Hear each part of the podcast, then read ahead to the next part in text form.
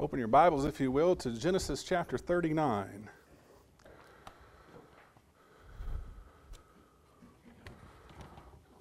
Genesis chapter 39. As you're turning there, I'll again add my welcome and thank you all for being here. It's good to see so many visitors with us this morning. We appreciate you coming our way. You truly are our honored guests, and we appreciate you being here. We uh, seek to serve God as we see in the New Testament under the law of Christ. That is what we seek to do here. Uh, no more no less.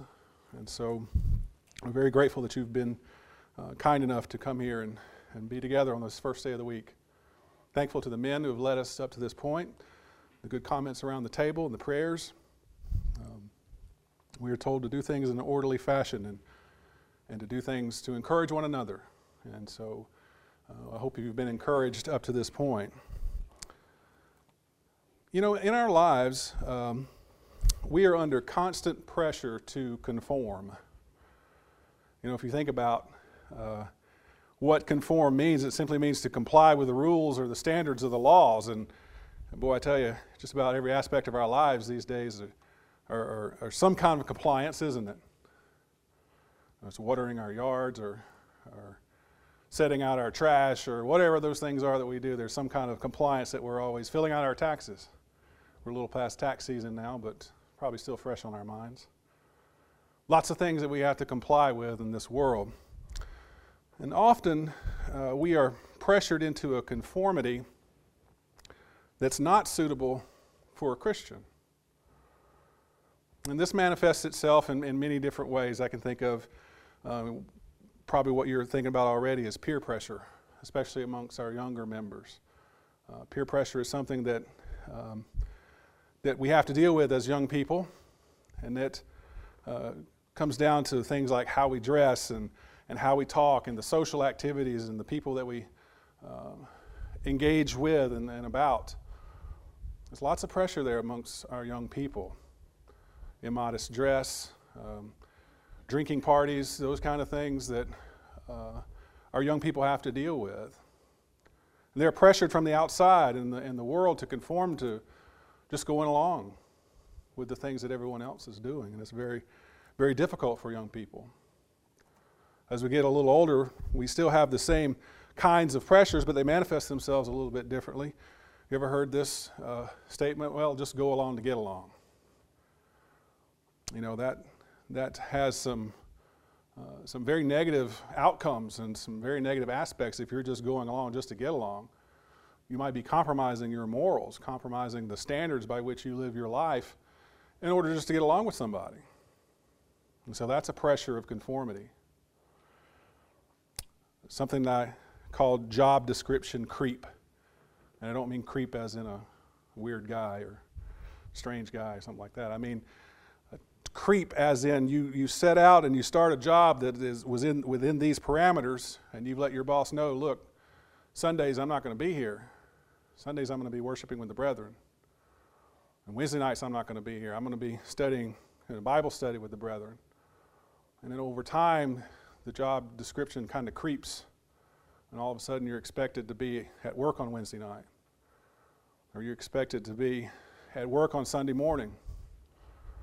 You're pressured to conform to your workplace and the environments that your workplace has set up, and you slowly lose the standards that you set out with. Also, we think about uh, conforming when it comes to our family. And that's difficult because our blood family, we want to get along with them, want to be in a loving relationship with them, but sometimes we can't be because of the decisions that they've made in their life.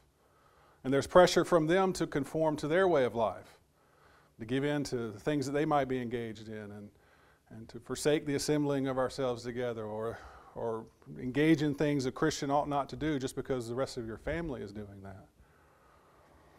That's a very real pressure and a very real problem. The world is constantly pressuring us to compromise our values.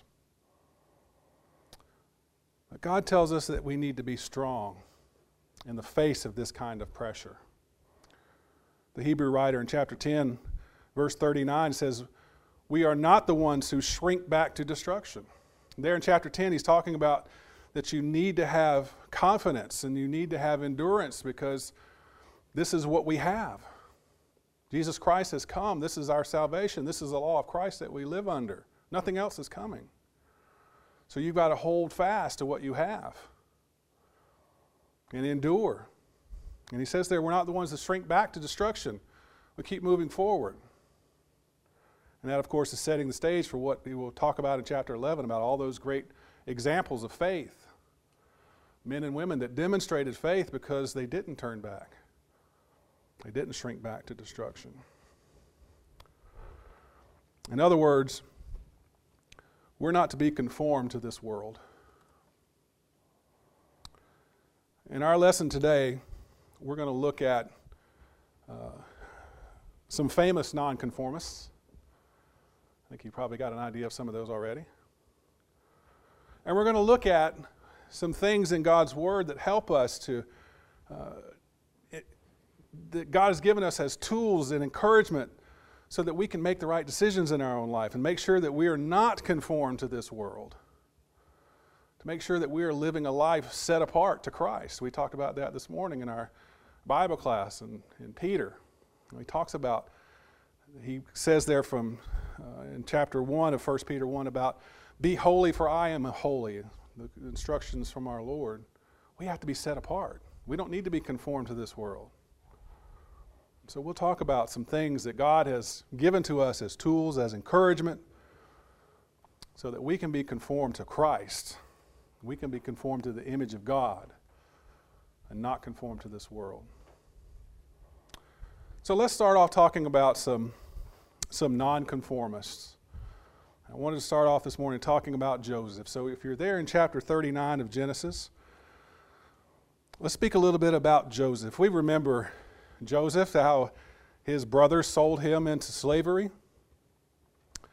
and how he will wind up down in Egypt. It says there in verse uh, 1 of chapter 39 Now Joseph had been taken down to Egypt, and Potiphar, an Egyptian officer of Pharaoh, the captain of the bodyguard, bought him from the Ishmaelites who had taken him down there. So we know this story very well, don't we, about Joseph? He winds up here in the house of Potiphar. I want you to notice what it says there in verse 2. It says, And the Lord was with Joseph.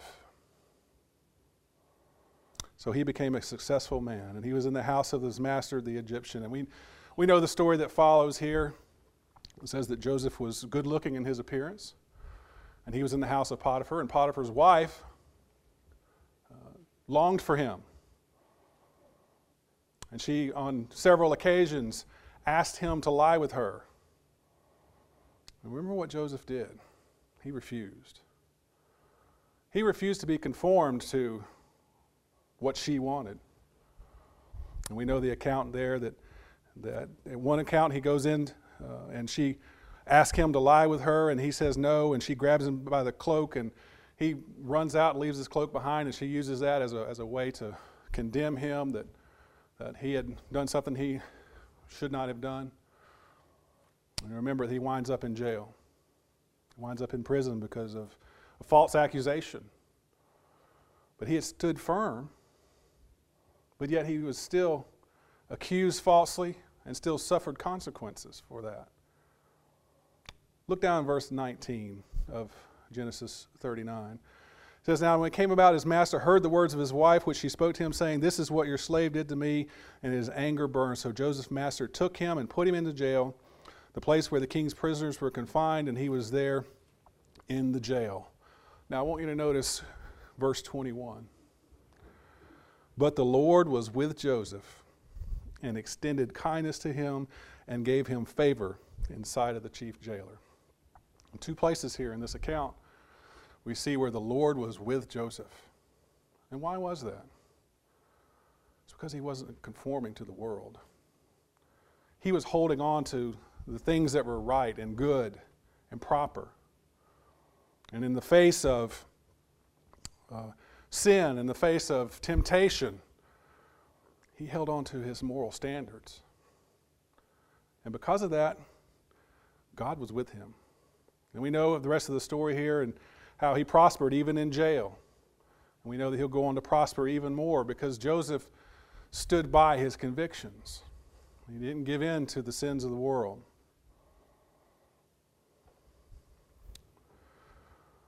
I want to talk about another set of nonconformists. Look with me in Daniel chapter 1. Daniel chapter 1. We know these four men too very well Daniel, Shadrach, Meshach, and Abednego. We know here in the story that's, that's laid out for us in Daniel chapter 1 how, how they had been taken into captivity by the Babylonians under King Nebuchadnezzar. And the king wanted them to be taught under their rules and their customs and wanted them to eat things according to their customs. Even, they even went so far as changing their names. I have those intermingled. Um, Daniel's name was Belteshazzar, and then Shadrach, Meshach, and Abednego. We know the names well. But remember what they decided to do. Look in verse 8 of Daniel chapter 1. It says, But Daniel made up his mind that he would not defile himself with the king's choice of food, or with the wine at which he drank. So he sought permission from the commander of the officials that he might not defile himself. Now, notice verse 9. Now, God granted Daniel favor and compassion in the sight of the commander of the officials. That sound familiar? That sound like the same God that was with Joseph and the, and the problems that he was facing? And because Joseph stood firm, God was with him. Notice what's happening here. Daniel stood firm, and God was with him. And we know the story how that goes on here that he wanted to eat only vegetables, and the commander of the guard said, Well, you know, if, if you do that and you and the king's got something invested in you here, and if he comes around and sees that you look puny, these are my words, not the scripture, uh, you know, it's my head that's on the line. And they may, Daniel says, Well, I'll tell you what, we'll eat what we want to eat. And then he comes around, and, and if we're unhealthy, then so be it. And we know the story here that they weren't, that they, they flourished. Look what it says in verse 17. And as for these four youths, youths, God gave them knowledge and intelligence in every branch of literature and wisdom. Daniel even understood all kinds of visions and dreams. Because of the stand that they took, God was with them. And He granted them things. And they flourished even in this situation that they were in, they were in captivity. They were in a hostile land.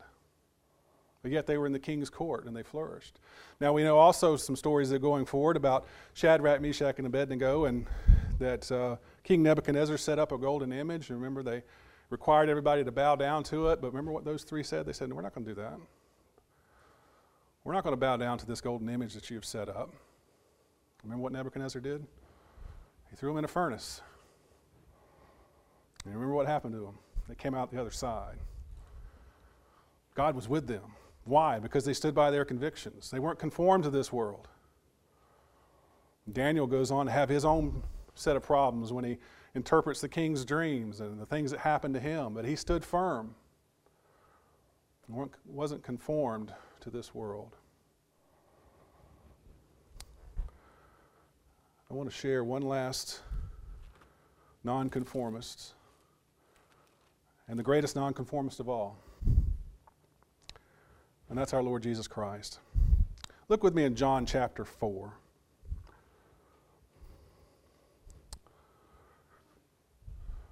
Jesus came to do the will of the Father. Here in John chapter 4 and verse 34, as he's talking to the Samaritan woman at the well, he says there in verse 34 Jesus said to them, My food is to do the will of him who sent me and to accomplish his work. A lot of teaching that's going on right here in this little account. But Jesus says, I come to do the will of my Father. That's what I'm here for. That's what I'm going to do. I'm not going to conform to the scribes, the Pharisees, all those things that we, that we read throughout Scripture. We're, we're studying on Sunday nights the Sermon on the Mount. I'll take a moment here to give a little plug for that. We're going to be talking about how he chastises the, the scribes and the Pharisees for the false teachings and the things that they've been doing uh, wrong over the years, and he corrects the record. Jesus wasn't going to conform to uh, the culture of the day when it transgressed the Word of God. He came to do the will of his Father. And if you look over in chapter 17 of John, we see that he accomplished that. John chapter 17 and verse 4 says, I glorified thee on the earth, having accomplished the work, which thou hast given me to do. Jesus' mission was to come and, and tell about the gospel. Remember that, that the very first message repent, for the kingdom of heaven is at hand. That was Jesus' job, and he accomplished it. He didn't conform to the things that were going on in the world that were leading people astray. He did the will of his Father. Look over in Acts chapter 10.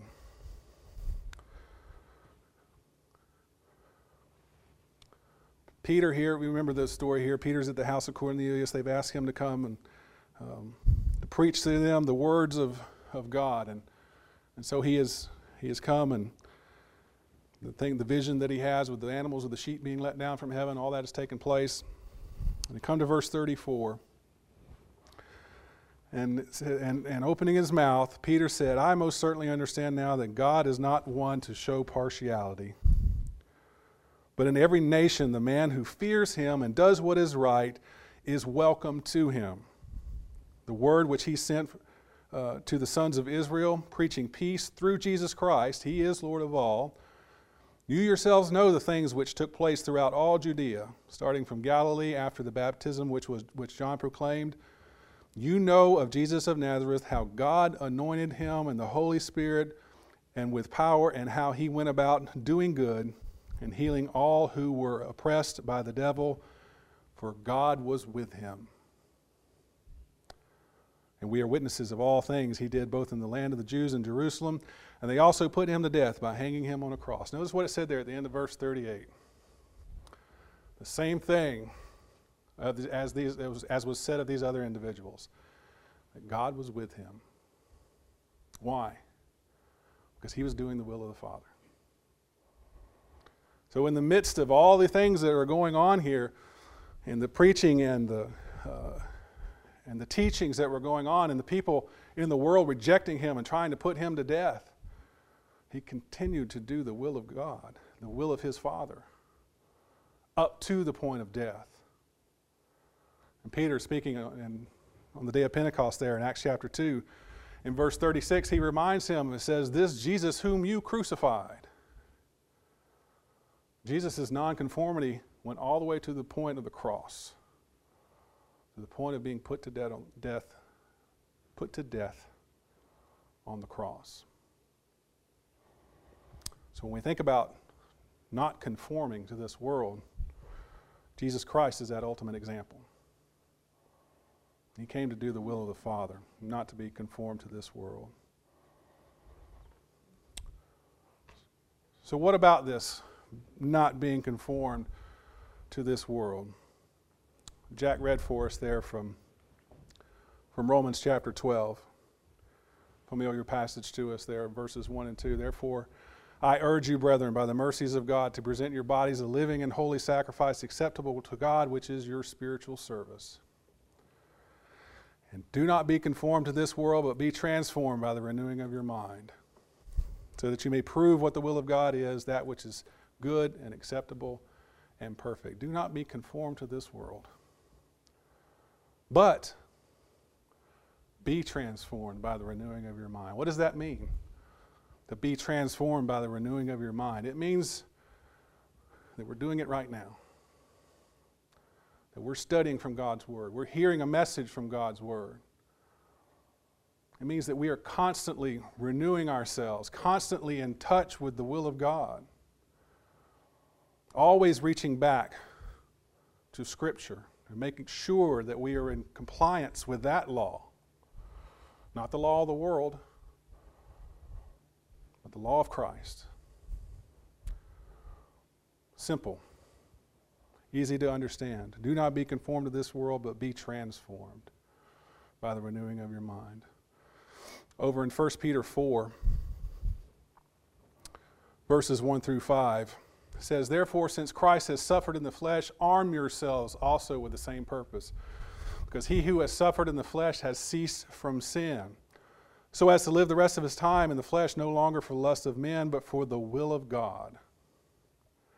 For the time is already past, is sufficient for you to have carried out the desires of the Gentiles, having pursued a course of sensuality, lust, drunkenness, carousing, drinking parties, and abominable idolatries. In all this, they are surprised that you do not run with them in their same excesses of dissipation, and they malign you. But they will give an account to him who is ready to judge the living and the dead. Peter's making the argument here look, Jesus Christ has suffered in the flesh. What have you done? Have you suffered to the point of being put to death on a cross?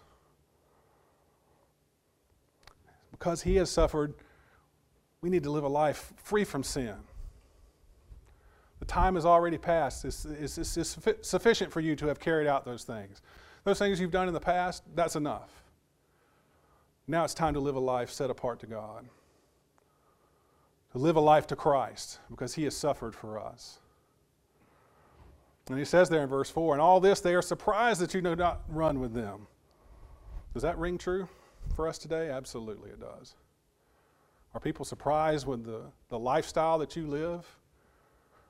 When you tell your boss, I'm not going to be here on Sunday, I'm going to be worshiping with the saints. Or when you tell your boss, I'm not going to wine and dine these clients, because that's not in character with my beliefs as a Christian. When you tell your teachers in school that, look, I'm not going to participate in that. That goes against my beliefs. We're not surprised by that at all in our world. We see it all the time. In Ephesians 4, some similar language here beginning verse 17 of Ephesians 4. So this I say and affirm together with the Lord that you walk no longer just as the Gentiles also walk. Very similar language to what Peter was saying, right? Don't walk that way.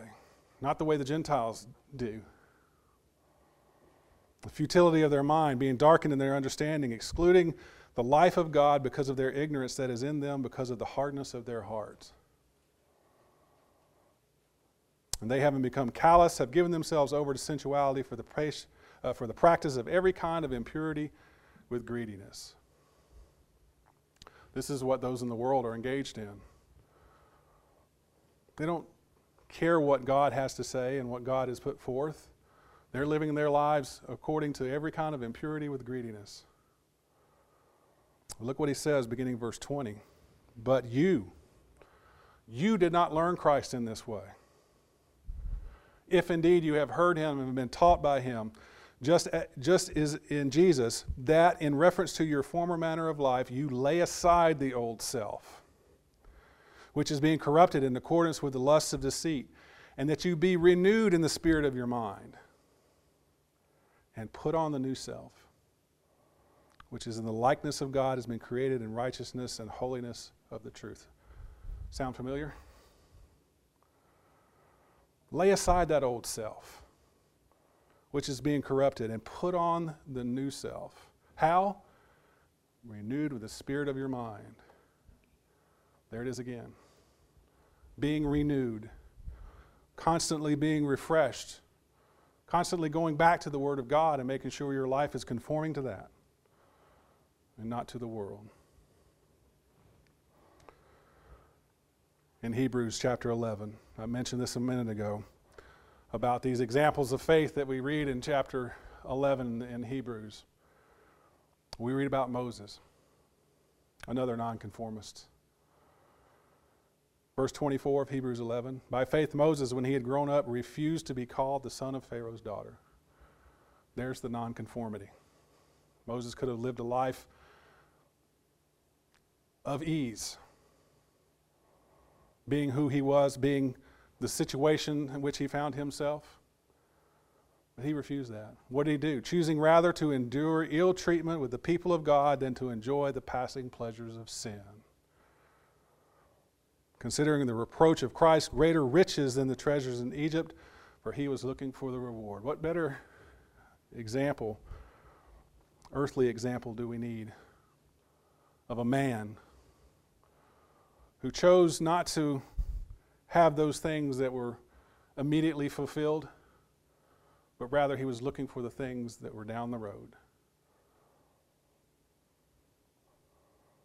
Looking to the reward. Rather than enjoying the passion pleasures of sin, the things in this world are temporary. No matter how you slice it, they're temporary. The things of heaven are eternal. And that's where we put our treasures. That's where we lay up our treasures. That's where we store up those things, the, the things that we engage in. Not to put money in our bank account or fancy cars in our garages. We lay up treasures in heaven, the spiritual things, the things that God has asked us to do. So, what is the source then? What is the ultimate source of our nonconformity? I want to leave you with this passage from Romans 5. Romans 5, beginning in verse 3. Says, And not only this, but we also exult in our tribulations, knowing that tribulation brings about perseverance, and perseverance, proven character. And proven character, hope, and hope does not disappoint because the love of God has been poured out uh, within our hearts through the Holy Spirit who was given to us. For while we were still helpless at the right time, Christ died for the ungodly. For one will hardly die for a righteous man, though perhaps for a good man someone would dare die. He'll go on in verse 8, the, the verse we know pretty well. While we were yet sinners, Christ died for us. But look what's mentioned in here proven character. The tribulations that we suffer, the, the things that we endure, that brings about perseverance. And what does that perseverance do? It proves our character so that we can stand in the face of conformity and say, No, I'm not going to do that. I'm not going to live my life that way. No, Mrs. Potiphar, I'm not going to do that. No, Nebuchadnezzar, I'm not going to eat that. I'm not going to bow down to the, this golden God that you have set up. No, scribes and Pharisees, this is not God's law. What you have been teaching and preaching, what I am telling you is God's law. Not being conformed to this world. While we were yet sinners, the right time Christ died for us. So we have the hope of an eternal life in heaven when this life is over. But there's a stipulation. We have to be of Christ. We have to be in the kingdom of God. We cannot be of this world. the question comes down then to this Are you conformed to this world? Are you engaged in things in this world? Are you being led astray by people in this world? Are you compromising your values and not holding to the values that God has set forth in His holy word? If you are, I encourage you to make the necessary corrections in your life, to live a life set apart to God, and to come out of the world. The things in the world are temporary, they're passing away. The love of God endures forever. And the hope of salvation that we have endures forever. If you're not a child of God, I encourage you to become one. I encourage you to make the necessary changes in your life and to become a child of God through baptism. If, as a child of God, you, you find yourself ever more conformed to this world, I encourage you to make the, make the changes necessary so that you can come out of the world and be set apart and live a life to God. Whatever your needs might be, you can let them be known by coming forward as we stand and sing to encourage you.